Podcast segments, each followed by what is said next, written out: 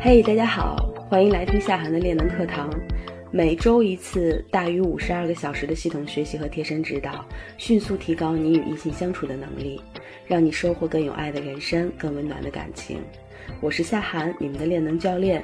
了解最新情感资讯，关注微信公众号“微吹红微树洞”，或者收听喜马拉雅 FM“ 好好说爱”。愿我们都能成就更好的自己。上一课呢，我们讲了冷读之一，如何一句话说中对方。很快啊，学员群里就传来了良性的反馈。正如之前说过的那样。冷读呢，就是通过冷静的审视和试探对方，通过分析对方言谈举止背后的心理动机和动力，从而快速了解对方，给出他需求内的正向反馈，从而快速获得对方的信任和好感。所以各位小伙伴们哈，都还记得，呃，我们上节课着重去讲的巴南效应和例行话题吗？正是因为生活当中随处都可能发生巴南效应，所以才催生了各种例行话题。来回顾一下例行话题的三个特点：第一，具体化原则，这是因为人们倾向于将概括化的言语和信息转化成具体的实例去理解，所以。当你去说一些模棱两可的话的话，对方就会自动脑补出跟他相关的具体的实例。第二，完形原理，之前咱们的课程有讲过蔡格尼克效应，就是那个叫做蔡格尼克的心理学研究生在研究咖啡厅里的 waitress 还有 waiter 的时候记菜单的这个事情。那么人们对于不完整、不清晰的状态呢，都会感觉到不舒适，所以呢，就会在潜意识里不自觉地试图将它补充完整。那么有很多模棱两可的问题，比方说你有时会有相当不切实际的想法等等这样类似的问题。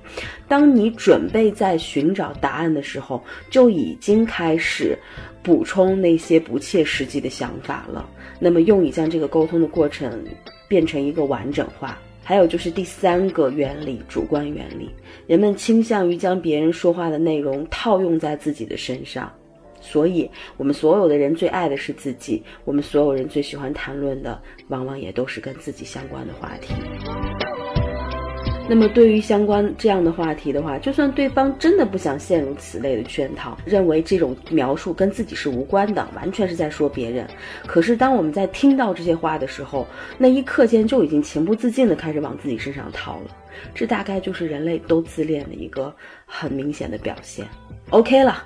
正是因为人的自我认知存在着这种可爱的偏差，所以如果你可以利用这个简单有效的心理原理，提前为沟通准备一整套的例行话题，你会发现哈，今后无论你遇到谁，跟谁聊，男女老少，基本上你都能够轻易的看穿对方，至少你能够让对方有这样的感受，并且能够迅速获得对方的好感和信任。这些例行话题搭建在一起，就形成了你的例行话题库，也就是我们今天要讲到的聊天框架。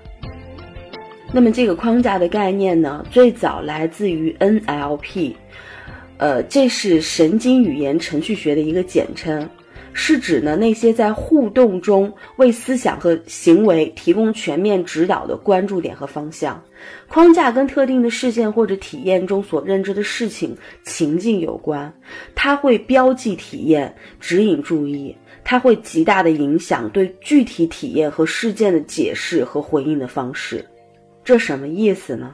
我用大白话来讲啊，就是框架，它是属于心理学中的认知心理学流派。因为心理学分很多的流派，比方说精神分析啦、认知啦，还有这个行为啦等等。那么 NLP 呢，它的意思就是我们如何通过语言转换来影响甚至改变一个人的心理体验。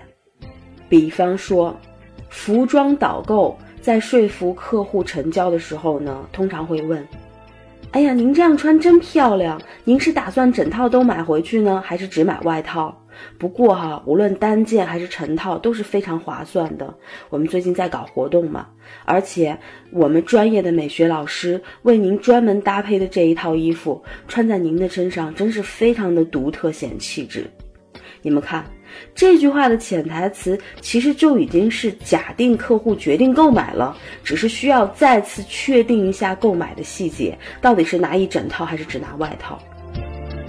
我相信这种假定成交的法则呢，稍微有一点点销售经验的姑娘她都不陌生。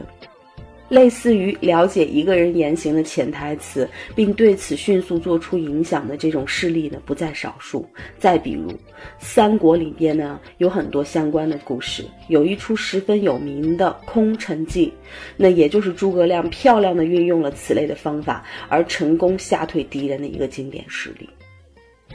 在冷读术中，沟通时最强调的是什么呢？就是你必须要以对方的立场为基础，创建出一系列的有效意向，进而引导对方积极的心理体验。也就是说啊，我们进行语言表达的意义不在于我们本身的意图，而在于能够引发对方怎样的回应。那么我在做个案的时候，也经常遇到过此类的情况。比方说，女孩子说：“啊，我随便说了一句，他就误会了，非常的生气。其实我没有那个意思。”或者说：“我从来没有看不起他，可是他总觉得我在藐视他。”等等。那么通常我会怎么回应呢？我都会说：“你说什么不重要，对方的反馈才是真相。如果对方说你伤害了他、误解了他或者看不起他，那你就是伤害了他、误解了他、看不起他。所以。”问题的重点，我们要放在如何改善状况，修复对方的不良情绪，增加对方对于你们双方关系的良性体验，而不是始终要去跟谁辩论一个真相和是非。你们懂的。我举的这些事例呢，都已经形象的说明了，你在使用冷读语言的时候呢，更应该关注对方的感应，然后通过巧妙的表达技巧来影响对方的观点和信念。在这种语言框架技术中，哈，话语呢不仅可以描述出心理的体验，也常常为了心理体验设计指向性的框架。那么在这种语言组织中呢，话语将心理体验的某种感受呢置于显著的位置，而将另外一部分的体验呢人为的去弱化，以此来建构体验。说起来非常的拗口，是吧？我们来举例，比方说，咱们经常要用到的一些连接词，比方说虽然了，但是了，并且了。当我们用不同的词将想法或者体验进行连接的时候，哈，获得的感受是截然不同的。那么你看，我们举个例子，我们将今天玩的很开心，明天要上班了这两个短句组合起来，运用到虽然、但是、并且，然后做一个这种语句的连接和体验，你们来感受一下。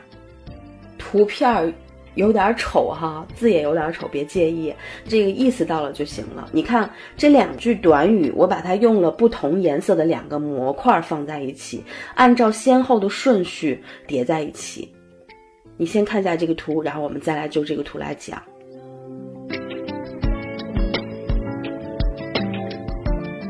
在上图的三种语言表达中，如果有人说今天玩的很开心，但是明天要上班了，这会让我们更多的关注到什么呢？我们关注到的不是说今天玩的开心，而是后一句“但是”之后的明天要上班了这件事。如果说我们忽略了今天玩的很开心，那么这种表达会给人什么样的印象呢？今天玩的很开心，但是明天要上班了，这种表达难免会给人留下扫兴的负面印象。要知道哈，没有人会一直喜欢跟负能量的人待在一起。如果你经常用这种框架来说话，给人的感觉就是似乎你永远只是看到了不好的地方。那么我们用第二种。啊，如果用并且来连接，就是今天玩的很开心，并且明天要上班了，那么这两件事情给人的感觉它是属于并列存在的，强调的程度是相同的。你能看到什么呢？是不是能够看到一个非常乐观而且热爱生活的形象？而且你会觉得他的适应能力是非常强的。用第三种。如果你说话的框架是今天玩的很开心，虽然明天要上班了，这句话你能体会到什么？明显的强化了今天玩的很开心这一积极的体验。如果你是对你的初相识的约会对象来说这句话的，无疑对对方是一个很大的褒奖和赞美，这就属于成功释放 I O I。你看到了吧？这就是语言框架的功能，只是一个小小的转折词或者连接词，使你整个的语言的给人的感受都不一样。那么，你所在这个感情当中得到的待遇，有的时候跟你的语言框架是息息相关的。在日常生活当中，哈，如果你经常难免被人误解，那你真的得好好推敲一下你的语言框架是不是存在问题。我们常说见人说人话，见鬼说鬼话，就是在指真正的沟通高手。所以，会说话的人，即使是一件不好的事情，他们也能够利用这种技术，为对方描绘出积极的心理体验。这就是实施冷读的有效手段。更多干货，关注微信公众号“微树洞”微吹红，你也可以查看专辑详情，来加入到树洞的练能课堂。我是练能教练夏涵，感恩有你。